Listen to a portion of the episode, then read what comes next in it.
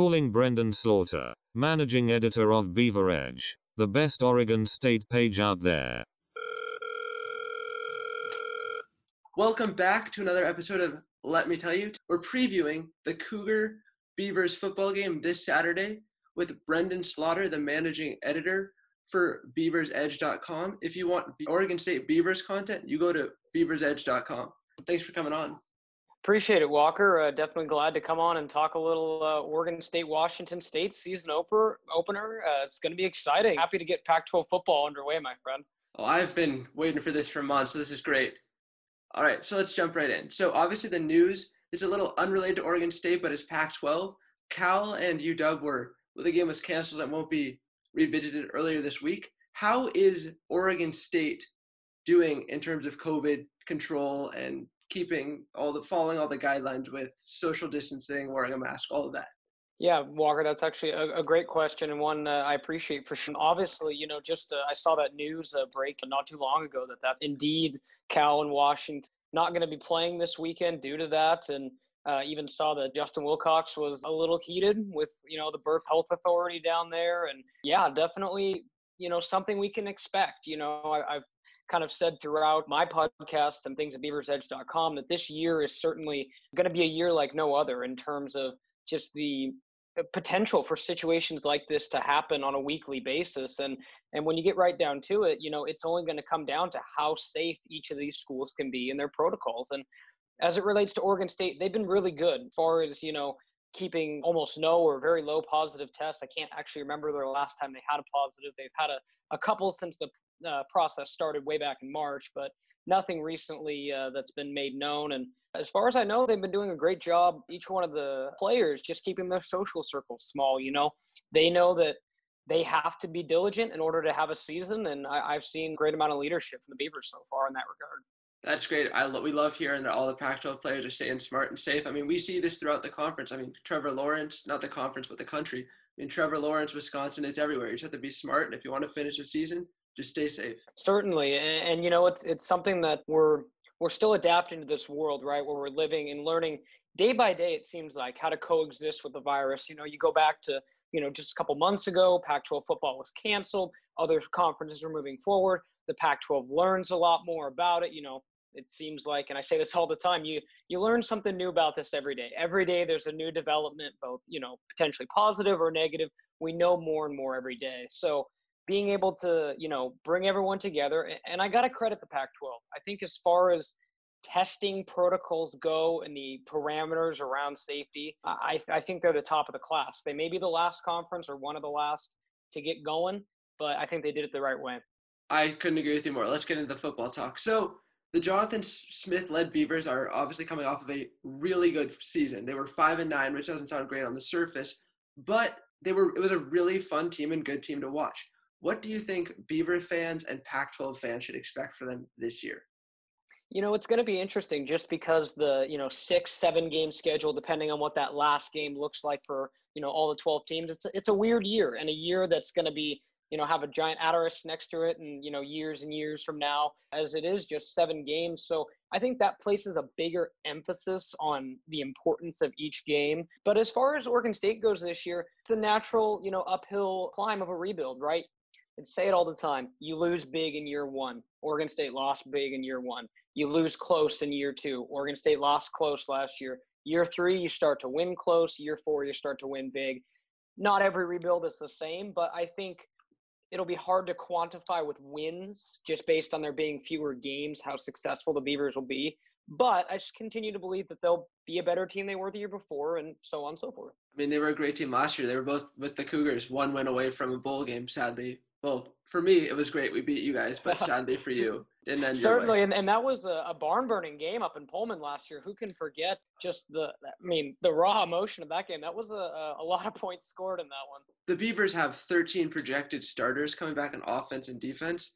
Are there any players we should be aware of that might not be getting the headlines that other players for the Beavers are? Yeah, you know, as far as you know, headline guys, you know, uh, I'm sure everyone by this point knows about Hamilcar Rashed and, and just the the dominant outside linebacker that he is. You know, obviously turned down the NFL draft to come back for a, his senior season. I think he's definitely a, a leader on that defense. But as far as those underrated guys on defense, uh, I'd keep an eye on the cornerbacks, particularly uh, Nahshon Wright, Alton Julian. They added you know, you, you, think back to last year in Pullman, you know, Anthony Gordon was able to throw all over that Oregon State defense. And the Oregon State coaching staff addressed it this offseason by bringing in several highly touted JUCO corners. I'm excited to see that matchup between the Cougar receivers and the Oregon State secondary. And then on offense, uh, Tristan Gebbia, you know, new starter. I mean, obviously uh, the Cougar fans can relate with de Laura getting his first start, but this is still Gebbia's, you know, first starting season, so to speak. He got one start last year, but kind of a new era for him too. So, you know, lots of storylines to watch. Certainly, I'm excited. So touching on De- Gebbia, so he's replacing Jake Luton, who will actually get his first start in the NFL this week, which is awesome for Gardner Minshew, a Washington State guy. What should, what are the expectations, and do you think, do you think he will be able to match the production from Jake Luton, who had a fantastic year last year, 28 touchdowns to three interceptions? No, certainly, and and and I gotta I gotta correct you, it's Jake Luton. Luton, I'm sorry. So no, no, you're good. But you know, as far as you know, it's going to be different as far as you know the the setup of Oregon State's offense. And I think you brought up a great point. Just that ratio, you know, 28 to three last year as far as touchdowns to picks. That's a really good season.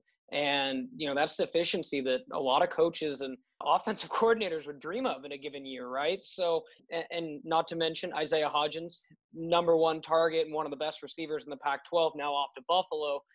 The offense is going to be different. I expect them to lean heavily on the run game a little bit more to kind of set up the play action pass this year let their speedy receivers get in space. But I think, you know, the difference will be just uh, Gebbia's a little mobile, maybe not quite as cannon of an arm as Luton, but a definite different skill set. And I'm excited to see how he fits in the offense. That's gonna be great. Also, you guys are getting back Jermar Jefferson, one of the most exciting running backs his freshman year of college, but he was injured last year. What do you think his role will be? Is he an instant starter again, or they, do they work him in slowly?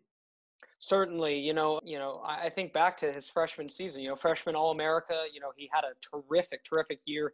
And then, you know, last year, week two, he, you know, has a high ankle sprain against Hawaii and, you know, worked, missed some games and worked his way back. And, you know, they were kind of running a, running back committee with Artavis Pierce and him. He was never really able to develop that rhythm that he wanted. Now that the backfield is kind of back to his and BJ Baylor will back him up, but Jefferson worked on his body a lot this offseason. He added more muscle, added more strength, and tried to keep himself more nimble to kind of avoid those uh, those injuries and be able to take the the punishment. So I expect the Beavers to probably give him uh, anywhere from 15, 20, or plus touches a game. Oh, that's a lot of touches. So speaking on Isaiah Hodgins, who he left early, he was obviously what I believe one of the top receivers in all of college football. Who replaces him? Who steps up? that's that's the thing. I don't think the Beavers have like that marquee guy that's going to step up. I really think it's going to be by committee, and it's not like a lack of talent by any means. Just Hodgins was Hodgins. I mean, he was a, a huge target. He was a very talented player, and you know, hence why you know he's waiting in the wings for a solidly rising Buffalo team.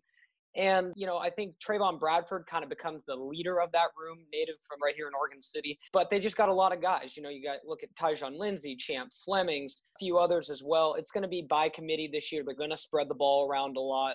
So could you see several receivers with, you know, three, four hundred yards? Possible, maybe even kind of like a, an old Mike Leach system where there'd be a ton of receivers that accumulated yards. You'd have you know, between five, six, seven, eight guys that had, you know, a couple hundred yards plus. So I think that's the Beavers' goal this year is to try to spread it around a lot. It's very similar to the Cougars where you have a depth of receiver, just a rotating door, just coming in who fits best against what quarterback, basically.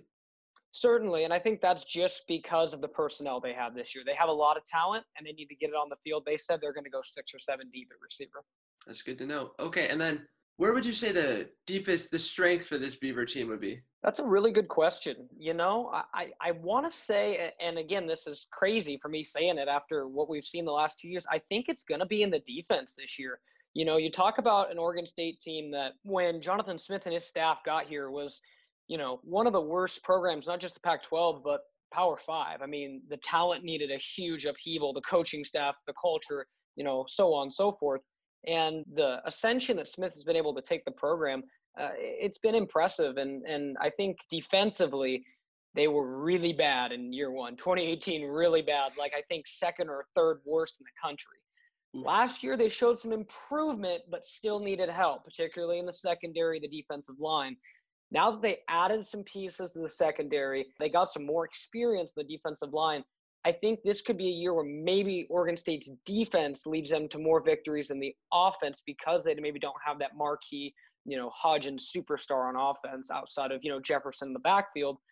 But I think we need to see how it goes, right? You know, we it's a lot of uncertainty, and I think we'll know a lot about each of the teams after they take the field just once this year. Yeah, we definitely will. All right, last question. Give us a score prediction. Right now, I've been saying Oregon State 31, Washington State 21.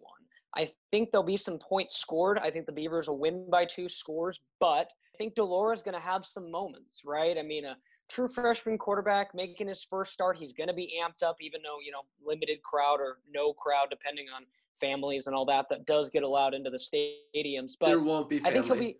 Yeah, and I think and I think he'll be, you know, he'll be hyped up as far as him. I think he'll get a couple scores, but I think the Beavers' experience on both sides of the ball Plus, this is the first game for the Cougs. You know, brand new staff. They didn't get a lot of spring ball in. I, I do respect the heck out of Nick Rolovich just from last year. I mean, I, I was in Honolulu last year when Oregon State dropped that game, and I was absolutely impressed with the demeanor that his team played with. They were tough. They didn't give up. And, and I think that's going to fit really well in Pullman just as, as a beat writer covering the conference. It was one of my more like, okay, that's a really good hire by Washington State moves. And I'm excited to see what he's going to build up there. I think it'll take time to kind of transition from the Leach. I get the run and shoot similar to the air raid, but uh, overall, I think uh, it's going to be an exciting game and two teams that really want it. Well, I hope you guys go 6 0 after this week.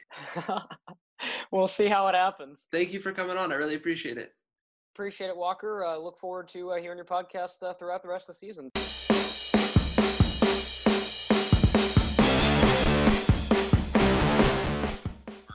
I love Walker, but he looked like he was 18 or 19. He looked like a young guy. Ben, you should have done this guy right. What, I get him a stripper? What do you want No, me to do you here? buy I him mean, a I, mean, drink. I get him a prostitute? What were you